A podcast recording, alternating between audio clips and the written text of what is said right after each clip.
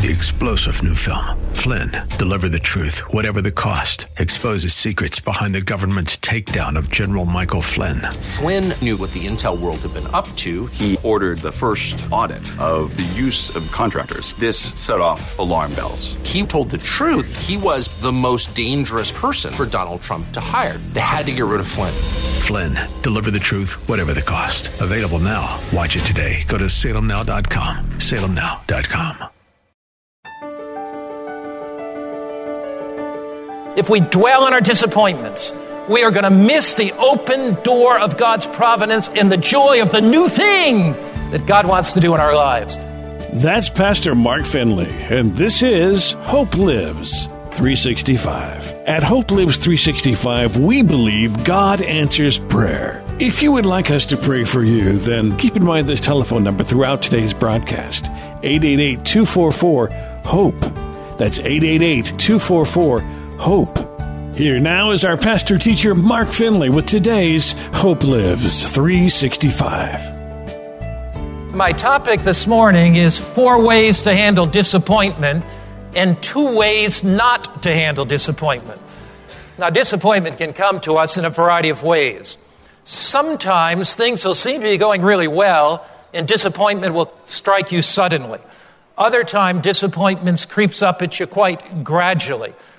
Now, typically, disappointment comes when you anticipate one thing and something else happens. Really expect one thing to happen, but yet there is a reversal of fortunes. Now, when our expectations are not met, it's really easy to become disappointed. Christians are not immune to disappointment.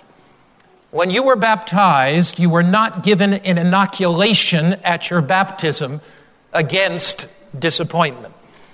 The Christian who fails and makes mistakes and in moments of trial lets themselves down may be disappointed with themselves. Have you ever been disappointed with yourself because of your reaction to a certain circumstance? Have you ever let yourself down? Disappointment comes. A parent may be disappointed when they bring their child up in church, but the child shows little interest in church or spiritual things. That may lead to disappointment. A church member may really desire to work for God, but they feel they've been given little opportunity and they may be disappointed. A church member, for example, may expect to hold an office. They feel they're qualified for that position, but they're passed over for somebody else that they perceive as less qualified. They could be disappointed.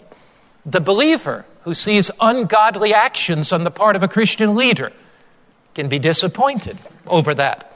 The Christian leader who does his best, gives the best counsel he knows how, but is criticized for that counsel make him home one day from working for God and be disappointed.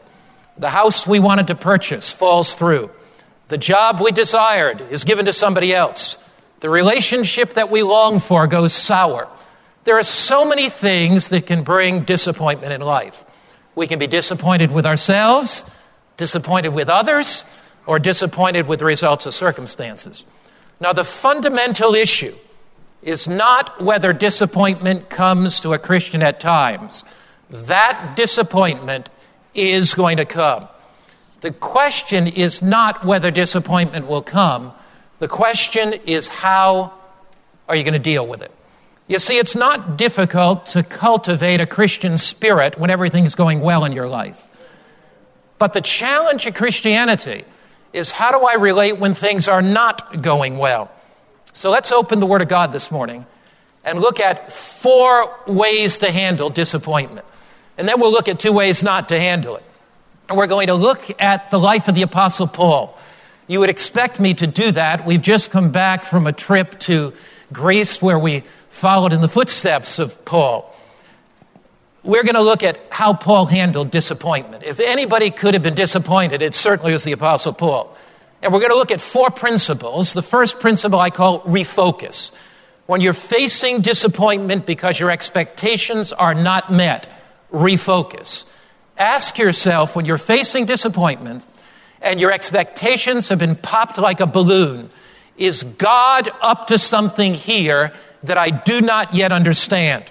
Maybe we need to change our perspective. The Apostle Paul had certainly to change his perspective at times. Take your Bible, please, and turn to Acts, the 16th chapter. Four great principles in dealing with disappointment.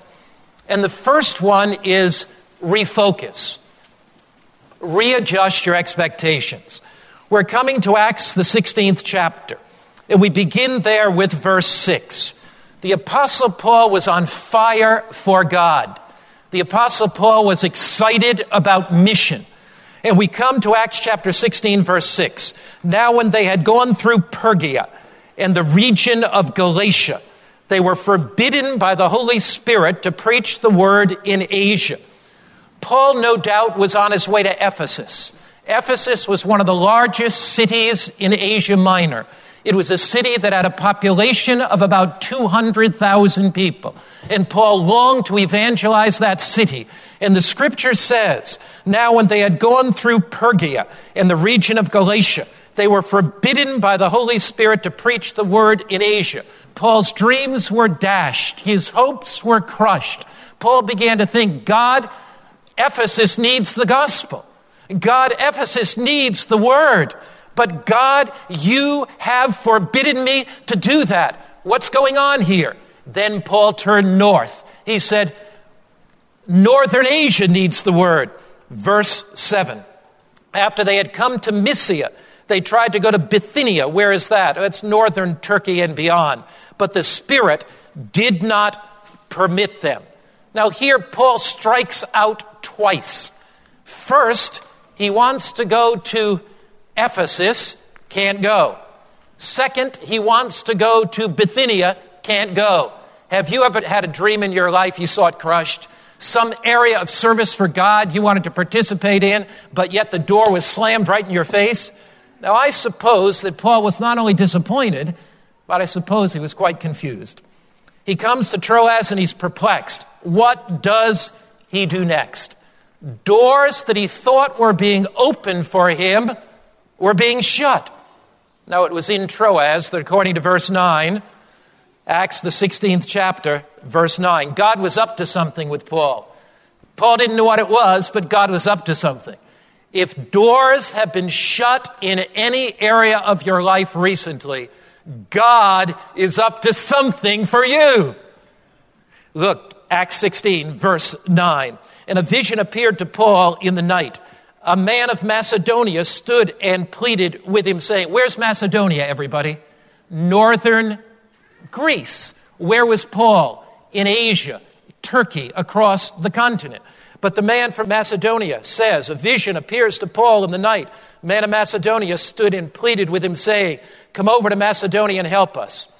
And after he had seen the vision, immediately we sought to go to Macedonia, concluding that the Lord had called us to preach the gospel to them also. When God shuts a door in your life, He is going to open a greater door. God is not the God of shut doors, He's the God of open doors. If you've been praying for a job and God shuts that job opportunity, get ready. God's going to open something else for you. If you've been praying for a house and you're looking for your ideal home and it shuts on you. Get ready. God's going to work and open up something for you. God is greater than the difficulties. If you've been looking for an office in the church and it didn't come, the committee report was read and your name was not there, get ready. God is going to do something for you. He's going to open a door that you cannot imagine. Notice what Paul says in 2 Corinthians chapter 2. 2 Corinthians chapter 2 the Apostle Paul describing to the Corinthian church what happened when the door was shut in Asia. Describes it this way 2 Corinthians chapter 2 Paul writes to the church at Corinth describing what happened at Troas. 2 Corinthians chapter 2 you're looking there at verse 12 Furthermore when I came to Troas to preach Christ's gospel a door was opened to me by the Lord. God opens unexpected doors.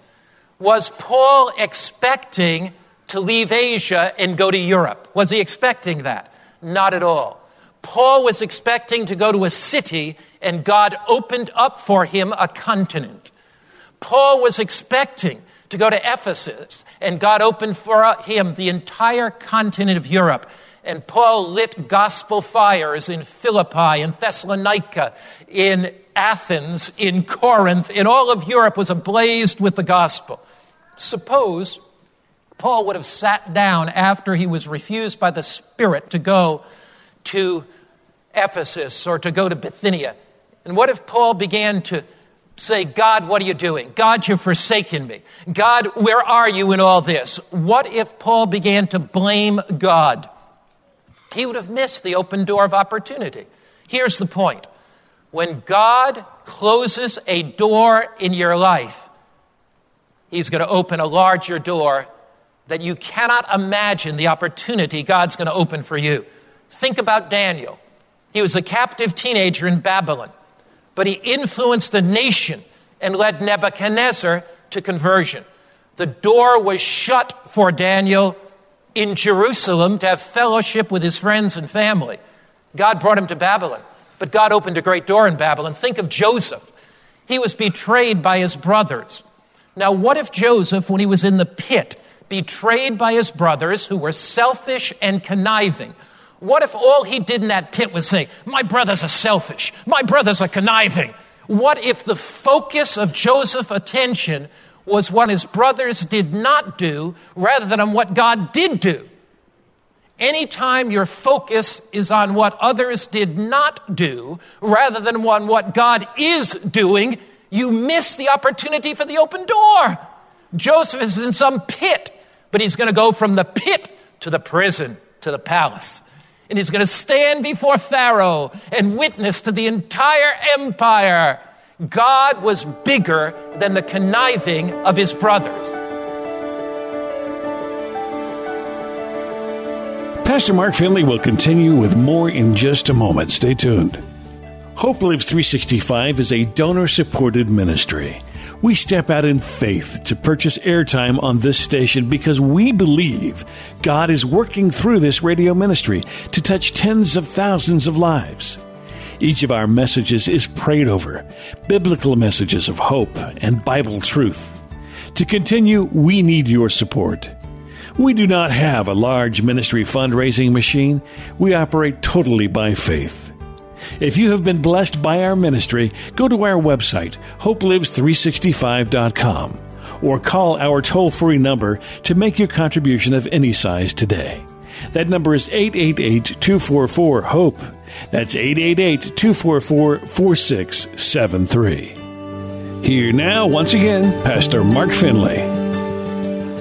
Think about Martin Luther. He's unjustly tried at Worms. And as he's unjustly tried there, it appears that he's going to face death. His friends whisk him away and take him to a secret castle, the Wartburg Castle. Now, what is this mighty preacher going to do in the Wartburg Castle? He could have sat there thinking about his unjust trial.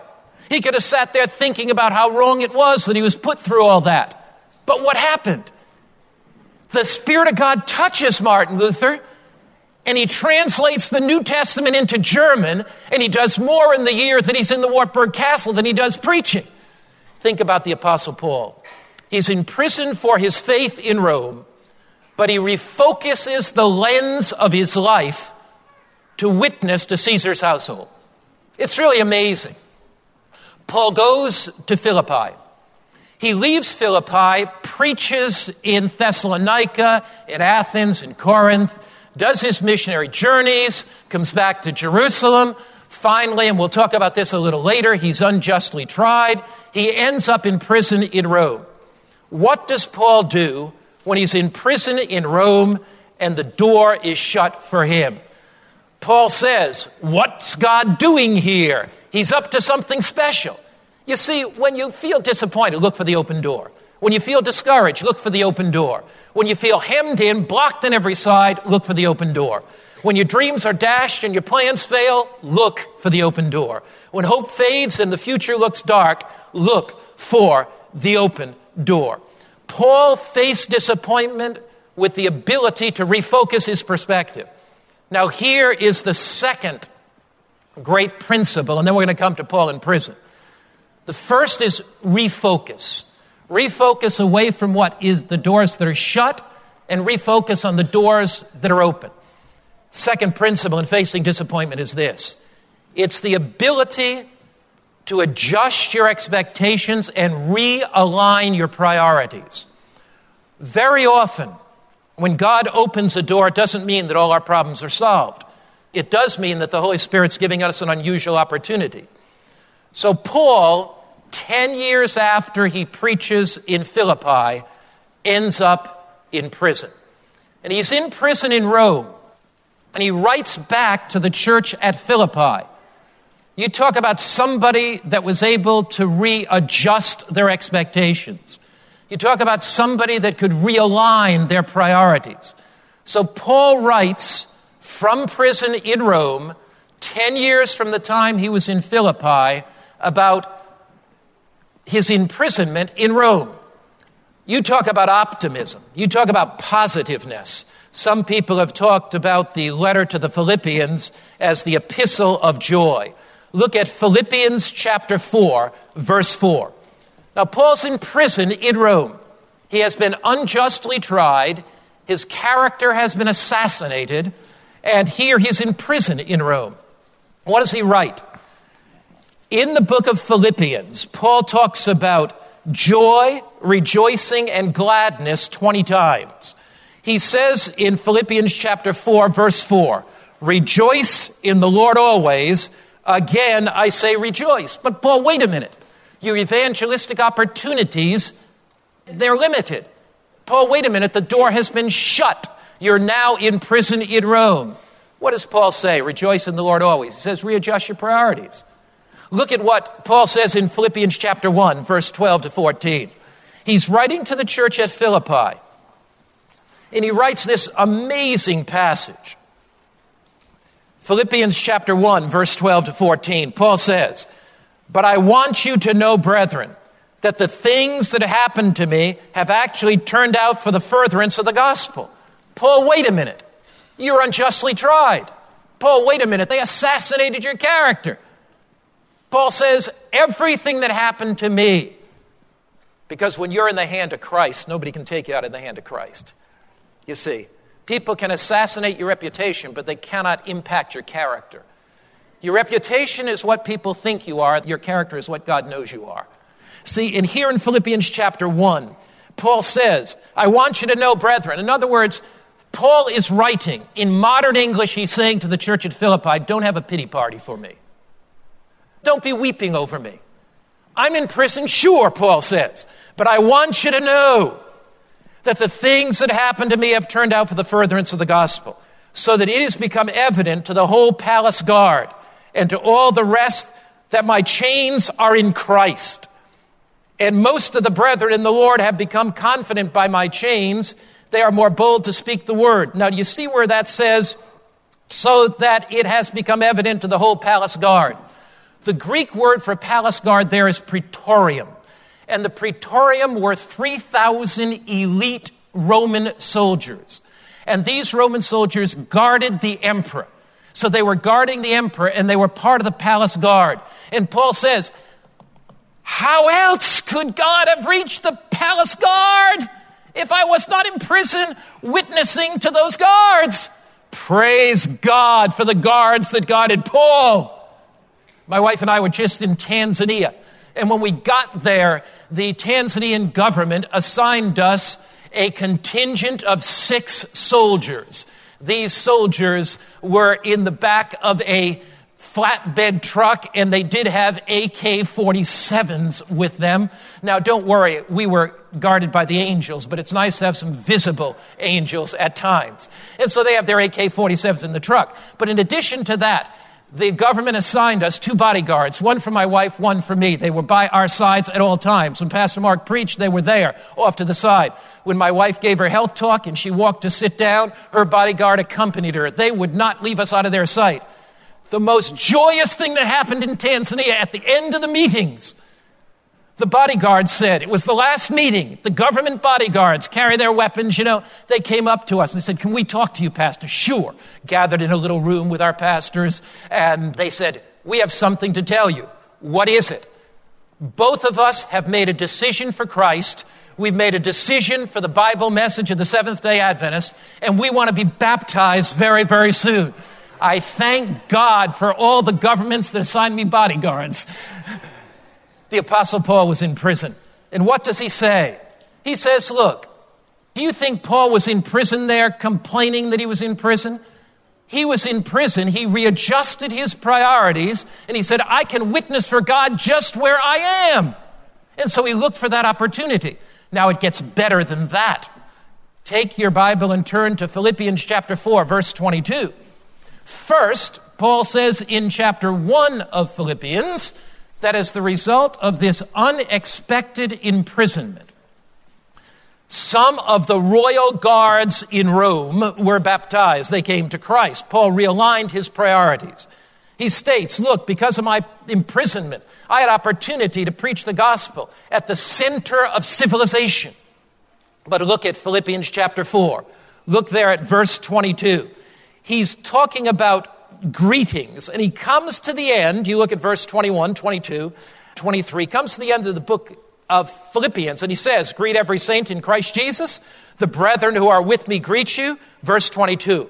All the saints, now saints are believers, greet you, but especially those who are of Caesar's household. Wow. He's in prison.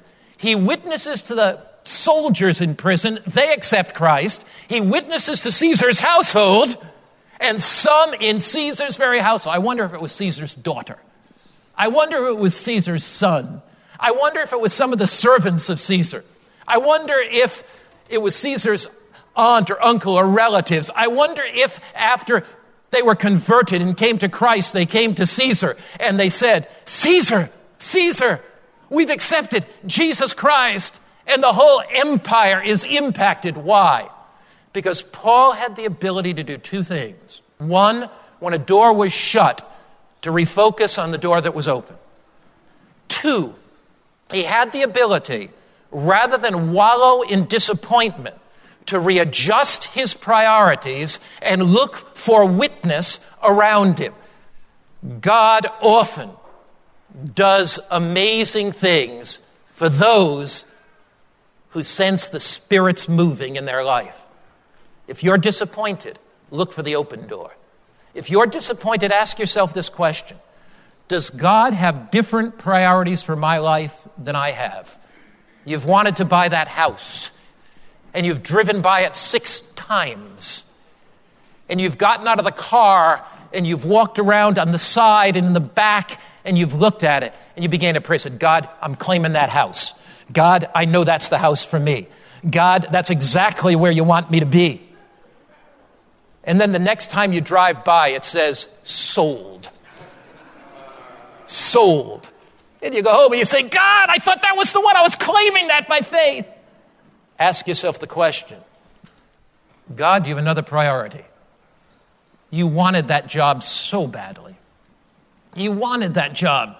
They were offering you pay commensurate with your talents. But the whole thing fell through. You wanted that position in the church, and you knew you were qualified. You just knew it. Whatever the disappointment is in your life, the more you focus on that disappointment, the less God can use you. But the more you are able to say, All right, Jesus, for every door that is shut, you're going to open some other door. All right, Jesus, for every door that is shut. Help me readjust my priorities, refocus, readjust. Now, there's a third principle in dealing with disappointment, and it's this redirect your energies. Don't just sit there, do something. Don't wallow in the mud of self pity. Don't begin focusing on what happened to you and raising doubts about why God let it happen. I love this statement, Ministry of Healing, page 474. If you're taking notes, you want this one. This is a gem. You don't want to miss this. In the future life, in what life, everybody? The future life. the mysteries that have annoyed and disappointed us will be made plain. In the future life, the mysteries that have annoyed and disappointed us will be made plain. Was there ever something that annoyed you? Ever something that disappointed you? What's going to happen in the future life? It's going to be made what? Plain. Next sentence. We shall see that our seemingly unanswered prayers and our disappointed hopes have become our greatest blessings. Wow. We shall see in the future life that the unanswered prayers and the disappointed hopes have been among our greatest blessings. You know what? Sometimes good people make mistakes. Are you fascinated by the prophecies of Revelation? Have you wished you could understand prophecy better? Do the symbols of the Bible's last book baffle you? God's Last Altar Call is just the book you need. Mark Finley clearly explains the events soon to unfold in this world. Be sure to call today for your copy. 888 244 HOPE. That's 888 244 4673. The book is yours for a donation of any size. Thank you for your generosity. Your donations keep this ministry on the air. Again, thank you for your support. 888 244 HOPE. That's 888 244 4673. Thanks for listening today to Hope Lives 365.